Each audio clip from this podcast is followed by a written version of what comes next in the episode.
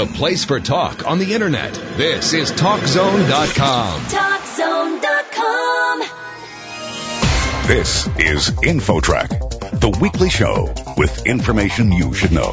Here's what's happening on this week's show. You may believe that anything is possible when you hear the inspiring story of a woman who went from being a homeless addict to earning a master's degree and becoming a top teacher honored at the White House. I didn't know what my exact purpose was in life at that moment, but I was sure that being a homeless crackhead was not my purpose or my destiny. Then, do boys and girls think differently in school?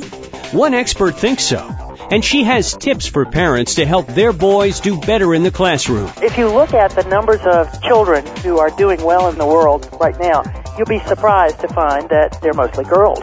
Boys are falling behind. Those two stories, and much more, are coming your way on this edition of InfoTrack. Stay with us. The show comes your way right after this.